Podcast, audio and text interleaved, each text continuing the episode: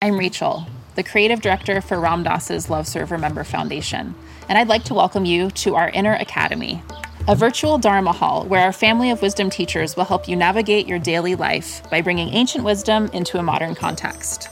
With over 200 hours of audio and video teachings, meditations, and practices from teachers like Ram Dass, Krishna Das, Sharon Salzberg, Jack Kornfield, Roshi Joan Halifax, Joseph Goldstein, and many more the Inner Academy is your core resource for finding balance, presence, and navigating the ups and downs of your daily life. The Inner Academy has guidance for every step of your journey. Choose from an annual or monthly membership and gain access to past and future courses, retreat replays, virtual community, and much more. If you've been familiar with Love Serve Remember Foundation for a while, you'll know that most of our offerings are given freely or on a sliding scale basis. So when you subscribe to the Inner Academy, you're paying it forward and bolstering our ability to continue creating accessible offerings for all in the future, as Ram Dass wished for us to do. Be here now and start your journey with Ram Dass's Inner Academy today. For more, visit ramdass.org forward slash inner academy. Teaching meditation can be a deeply rewarding experience.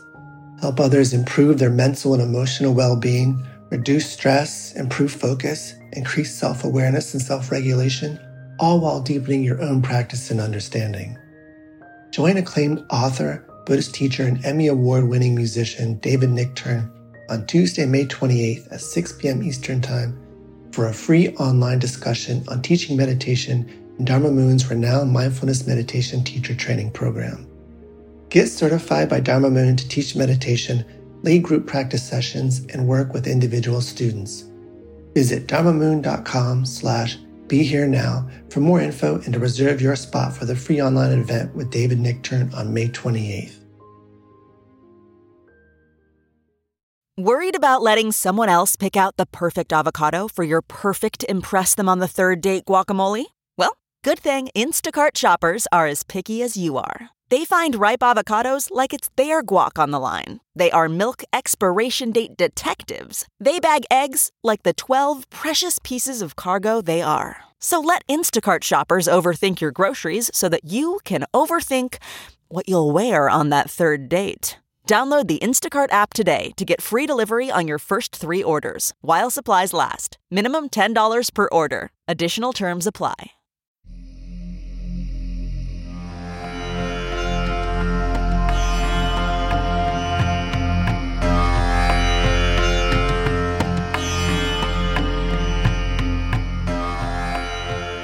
Welcome to the Real Love podcast series, right here on the Sharon Salzberg Metta Hour. This series features a variety of conversations with some of the world's finest teachers and thinkers, all exploring Sharon's new book, Real Love The Art of Mindful Connection. Real Love is a field guide for anyone seeking awakened living in the 21st century. To get your copy of Real Love, visit SharonSalzberg.com. This podcast is brought to you by the Be Here Now Network. If you're interested in supporting this podcast, please visit www.BeHereNowNetwork.com backslash Sharon.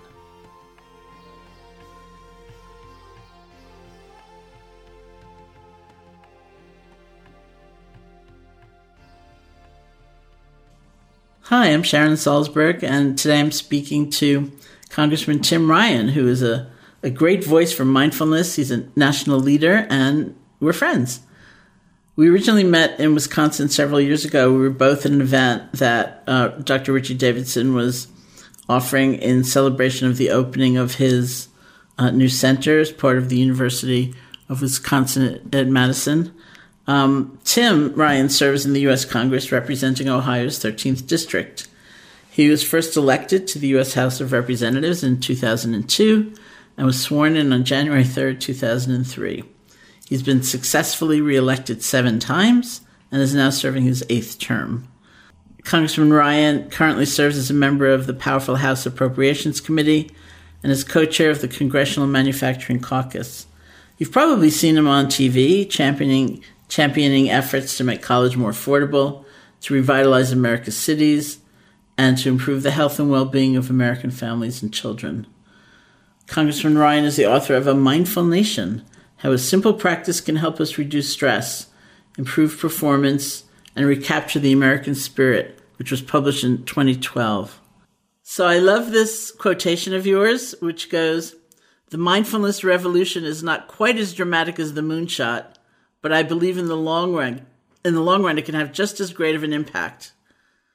So that's an incredible statement. What did you mean by that? Yeah, well, um, I just feel like there there are certain things that shift the way that people see the world, and the moonshot was a very dramatic uh, moment for the country. Um, you know, just the engineering of the whole deal, um, but kind of reorienting us uh, to where we are in the world and being able to get a picture uh, looking back uh, to us and landing on the moon and and and having that success, I think it shifted what the possibilities were mm-hmm. for us as a country. And I think, you know, right now, instead of going outward, the movement to go inward and to understand ourselves more and better and deeper uh, of what's happening with us is going to be uh, dramatic uh, in in a lot of ways. Clearly, not as much as the moonshot, but f- helping us figure out what what the hell's going on. You know, we've got so much happening that we're all disoriented. You know, in the world, and we're mm-hmm. disconnected in the world, even though we have all this technology. And to me, contemplative practices and going inward and trying to understand how we are and our anxieties and our fears and everything that spill out into the public realm uh, that we see every single day very prominently in our, our political discourse. Mm-hmm. And that can shift that. And if that shifts, that's going to be a monumental uh, shift and a monumental achievement for us because it feels like this has been going on for such a mm-hmm. long time. Mm-hmm. Country. That's true. One of the uh, books I quote in my my book, Real Love, is um, Bowling Alone, and about how so many of the social structures of this country and, and ways we used to come together, they've kind of dissolved or they've weakened in a lot of ways, and, and it's harder to find one another very directly. And uh, we need to, in some way, I think, uh, create new forms for many people. Not everybody, but you know, some people are still uh, very much rooted in in their traditional ways of coming together. But a lot of people are not, and I guess that's part of what that hunger for social media is is trying to address. Yeah, yeah, and the fact that it stimulates you know the same part of your brain that gets stimulated when you do drugs that helps yeah, that that kind of helps. But yeah, I mean, I think we're looking for that connection, and it's why the the reflection inward can help us say, okay, what am I what am I really looking for here? What's the goal? What am I trying to do? Why am I not happy? Why am I not satisfied? Why am I not fulfilled? Why am I not content?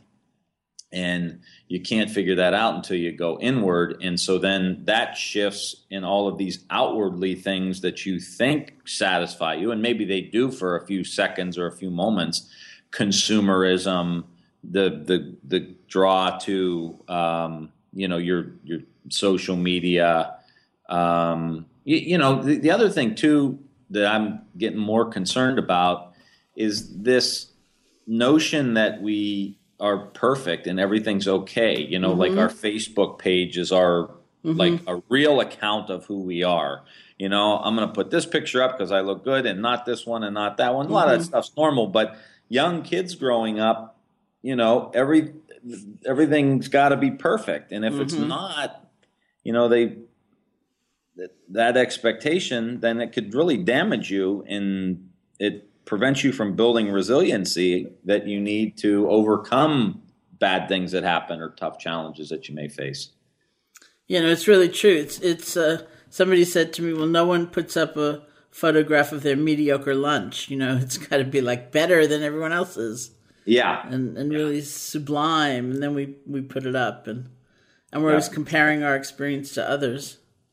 and that's it. You know, in compare which which it just gets amplified. I mean, it's stuff that always happened. People always compared themselves to each other, but it's just this constant barrage of everybody trying to one up each other and you know, oh, I'm here and you know, I mean, I know in the mindfulness world, people talk about this. You know, you're taking a picture. I'm here. You're tweeting. I'm there. I'm this. I'm that. And then, well, are you really there? You know, because it sounds like you're a- just a reporter. You're not really experiencing. You know, you're too busy tweeting about it to really be in the moment where you are.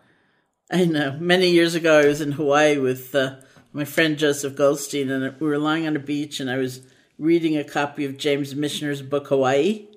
And Joseph said, "You should put it down." You know, and like, Yeah. look around. This is where you are. Right. Right. Right. So it's a modern version of that. So there's another quotation of yours I really love. Um, as you know, I separated my book into three interconnected parts. The first is about love of oneself, uh, which is not narcissism, but like kind of self respect. The other is the second section is love for an other, whoever that other might be child, parent, partner, whatever. And the third is love in a larger sense of community. And this is your quotation. I've been on enough sports teams in my life to have experienced the magic of what can happen when a group of people care for and love each other. And this seems like when people come together to work for the common good, when um, it's it's the maybe idealistic vision of coming together uh, in a campaign of some kind that could not be grounded in, in love and caring and compassion. Yeah, that's you know that's actually a theme that I've in the last few months I've kind of dusted off and brought back and try to use a lot.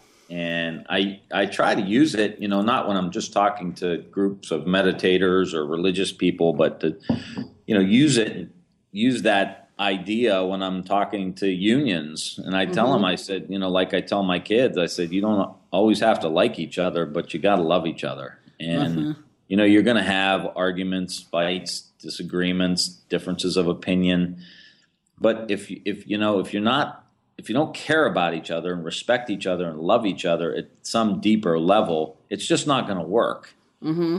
and and we had that i think coming out of world war ii a generation that came out of the depression and war and rebuilding the country and and creating a new economy and all of that it was it was almost seared into their minds and their bodies and their souls that you know we're in this thing together right. all Americans and then you know we we have just kind of faded out of that as we lost that generation and you know there was a just not to get overly sentimental about it but there was a there was a real connection there Yeah, and yeah. And there was a connection to the land. I mean, we were we were very agrarian, you know, and that started to change. And even if you lived in a city or a suburban area, you had a garden, you were connected, you know, um, and you were, you know, you you lived with your grandparents and your kids. They were it was like three generations of people that lived in the same home and took care of each other until the day they died, or you know, even giving birth in homes. I mean, it just on and on. I mean, eh, breastfeeding your kids and passing down that wisdom over the generations and how to do things, how to raise the kids and how to raise a garden, you know, all these things. And so that just slowly has faded away. And that's what I mean when I say we've, we've gotten disconnected um, from those traditions that we would pass down. And now here we are, you know, look at us. I mean, Yeah. It's just my, my friend who writes for the Youngstown Vindicator had a great column. He's from Buffalo, which is very similar to Youngstown, where, mm-hmm. where we're from. And he he had this great phrase he in one of his columns a few years back, and he said, "I grew up on my parents' front porch, and now I come home and we all go to our back porch with our fenced-in yard." Mm. and it just kind of Yeah. captures the the kind of connectivity that we had for so long in our communities. And now we all just retreat to our back porch that's fenced in and you know have a beer after work by ourselves you know? Yeah. Yeah. Well kind of the urban equivalent of that somebody said to me they used to love being in New York City because you could just strike up a conversation with all these people, you know, a street vendor, a taxi cab driver, whatever. And, and now, uh, except for the person who's driving, everybody is on their phones, you know, and and you yeah. sit in a park and people aren't talking to each other or looking at each other and it was those random encounters which were so enriching for her and just having a sense of of a larger community well i think we of course see the effects of the divisiveness and the it's really disconnection we are so disconnected from this earth and from one another and uh, it seems to be that that's one way that meditation can have a very powerful role hopefully in the body politic, you know, in civil discourse and in the question of engagement. We can really learn to have more interest and compassion uh, for one another. Yeah.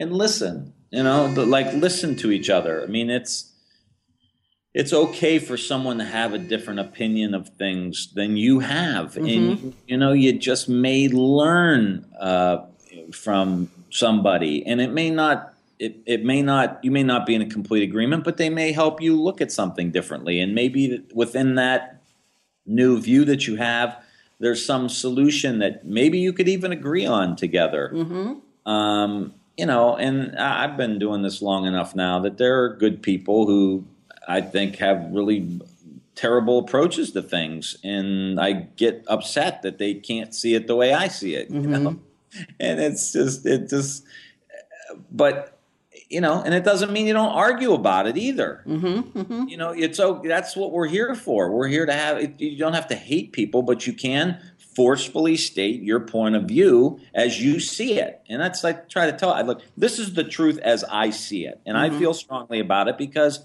this is how I see the truth, and and you know, and I, here's my argument, and you know, at the end of the day you win or I win or your legislation passes or mine does, you know, it doesn't mean we have to get rid of the humanity that we have. And I and I tell you, Sharon, I just think we're at a point where we've got to before there's any economic plan or political plan, like if we don't slow down and and and get some quiet time, mm-hmm. that we're just we're continuing to disintegrate from, and the systems are disintegrating. And if we're going to pull it back together, we got to slow down, reconnect with what our values are, and then build a political system or an economic system based on us reconnecting to those values, which that World War II generation had. Mm-hmm. Because they all they, they were they were operating from shared values and what the world needed to look like and what the economy needed to look like. And you know, out of that you got America with a new role in the world, and you got Medicare and Social Security and like dignity for our seniors, and that led to the Great Society, where it was about housing and civil rights and um, a little more justice to the economy and to our society. That all came out of those values. Um, and now I don't know if we know what those values are. Mm-hmm. I mean, you know, we, we see it and people throw it around with freedom and liberty and all this stuff. But do we really have a common set of values as a country that we all agree on? And if we don't, we better really put some intention behind figuring out what those are and and then get grounded in them and then legislation and other things come out. I mean, not to get too deep into this, but if you look at some of the things Richard Nixon passed when mm-hmm. he was president. Um, his he was he signed the EPA into law. Mm-hmm. Uh, you know, he was working on getting us out of Vietnam. I mean, he, you know, it's obviously tough to talk about Nixon without, you know, especially in today's environment yeah. with Watergate and everything else. But his his legislative agenda, you know, community development block grants for cities, you know, he it, it, we were coming from we the federal government has a responsibility to do some of these things, right? And that was because we all shared our values. Uh, and then, you know, obviously things shifted. And so now we have more polarization. But that's the point. It wasn't Democrat or Republican. It was, we were all operating from values. And yeah, there were some differences, but he was proposing and implementing the same things that John Kennedy was trying mm-hmm, to mm-hmm. implement because their values were the same. Yeah, and, that, and, he does seem really progressive as we look back. Um, yeah. It's kind of amazing. And I think you've inspired me actually and, and made me think also that um, that kind of communication has to begin at home, more or less, you know, like in, in kind of local communities and build and build and build and build and keep expanding because it's right. Uh, with our neighbors, we're, we're not finding each other. We're not exhibiting that, that sense of connection. And, um, you know, we hold it sometimes in the abstract, like, uh, meditator dedicating their their efforts to the happiness and the safety and and the um, security of all beings everywhere, you know. But what about that yeah. person down the street, you know, who's kind of annoying, and uh, really coming together in in all kinds of levels. Yeah, well, that's really the test. I mean, that's obviously that you talk about in almost all of your books and in any session that I've been with you in meditation session. You mention it, and that's it's not about the practice so much as mm-hmm. it is taking the practice off the cushion mm-hmm. and into the world. I mean, that's that's the hard part. you know, yeah, it's easy to yeah. make a, a foul shot when you're you know by yourself in a gym. It's a little harder when there's fifty thousand people screaming at you to miss it. Yeah, you know, so you gotta, you, but you, you gotta do the practice so that when you get into that moment, you've got something to fall back on. Uh huh. How's the quiet time caucus going? You still doing it? Yeah, it's slow. You know, we're not getting a whole lot of, uh, uh, you know, participation. Our staff uh, uh, weekly uh, sessions are still pretty well attended. Mm-hmm. Um, we had uh, some folks in a few weeks ago. We had a really cool session with the um, Art of Living folks. They have a they have a group called Project Welcome Home Troops, mm-hmm. and it's they call it a power breath workshop where they do a lot of deep breathing and meditation to help the vet process a lot of their trauma. Because mm-hmm. some of mm-hmm. them, you know, they they're carrying so much trauma that they can't just sit and meditate. Mm-hmm. Right. You know, there's too much going on. And so the deep breathing, which is a you know series of uh, Kriya Yoga breaths uh, over the uh, six day period, really helps them process the trauma, so that then they can then sit and find some quiet, which is really cool. Anyway, they came in and we probably had six or seven different members of Congress come and participate in a two day program. That's fabulous. Yeah, so it's you know it's just it's um, I feel like I'm digging a ditch. You know, it's like. oh, with yeah. a spoon. oh, oh. but um, it's you know it's worth it because you know you see guys and women that say, "Oh my God, you know this is so good for me. I needed mm-hmm. this so bad." Um, and that's just like after a two-hour session, you know, mm-hmm. of deep breathing and some and some uh, you know meditation, and it's it, and it's great, and uh, it's it's coming along. It's fabulous. I'm going to England pretty soon, and uh, there are, I think, 40 members of parliament that are coming together, and Jon Kabat-Zinn's coming, and uh, it's oh, all about, I know. It's all I'm about so meditation. sad I can't yeah. Oh, that would have been fun. Yeah, Chris, Chris Ruane, and yeah, uh, yeah, that's right. Yeah, I, I would love to. I wanted to come, but it's in the middle of a work week here. Mm-hmm. But I just think it's so cool. That's a great example because they have members from different political parties that all came together and wrote, you know, the kind of UA or UK mindfulness mm-hmm. uh, book on everything that they're doing and all the benefits that it can have in society. It was very cool. So uh, we're going to keep plugging away, though. It's, right. it's amazing out in the world. I, I got to tell you, I, people grab me all the time and they're like, "I read your book," or mm-hmm. "I, you know, I I started meditating," or you know, it's a you know, they don't grab me about, uh, well, they do, but not as much, you know, about, you know, I got a pothole or, you know, can you fix this road or, you know, it's like I started meditating. Boy, it, it's really, really helpful for me, you know, that's and that's so, so gratifying to, to see them empowered to be able to take care of themselves. That's fantastic. They've got a pothole. That's very funny. Is that a congressional matter, or is that like? Well, sounds like the mayor or something. Sometimes, yeah. Well, they grab the guy they see on TV, so you know. Sharon, I'm gonna have to sneak Yeah, out. yeah, I votes. see that. I heard Uh, that. Wonderful. Thanks, dear. All right, Sharon. Thanks. Bye bye. Bye. The bell you heard ringing was Congressman Ryan being called to a vote. And so uh, we're going to try to reschedule another session where we can just continue our conversation. Thank you for listening. This podcast has been brought to you by the Be Here Now Network. Join us this summer for the Real Love Challenge. To get your copy of Real Love, visit SharonSalzberg.com. May all beings be happy.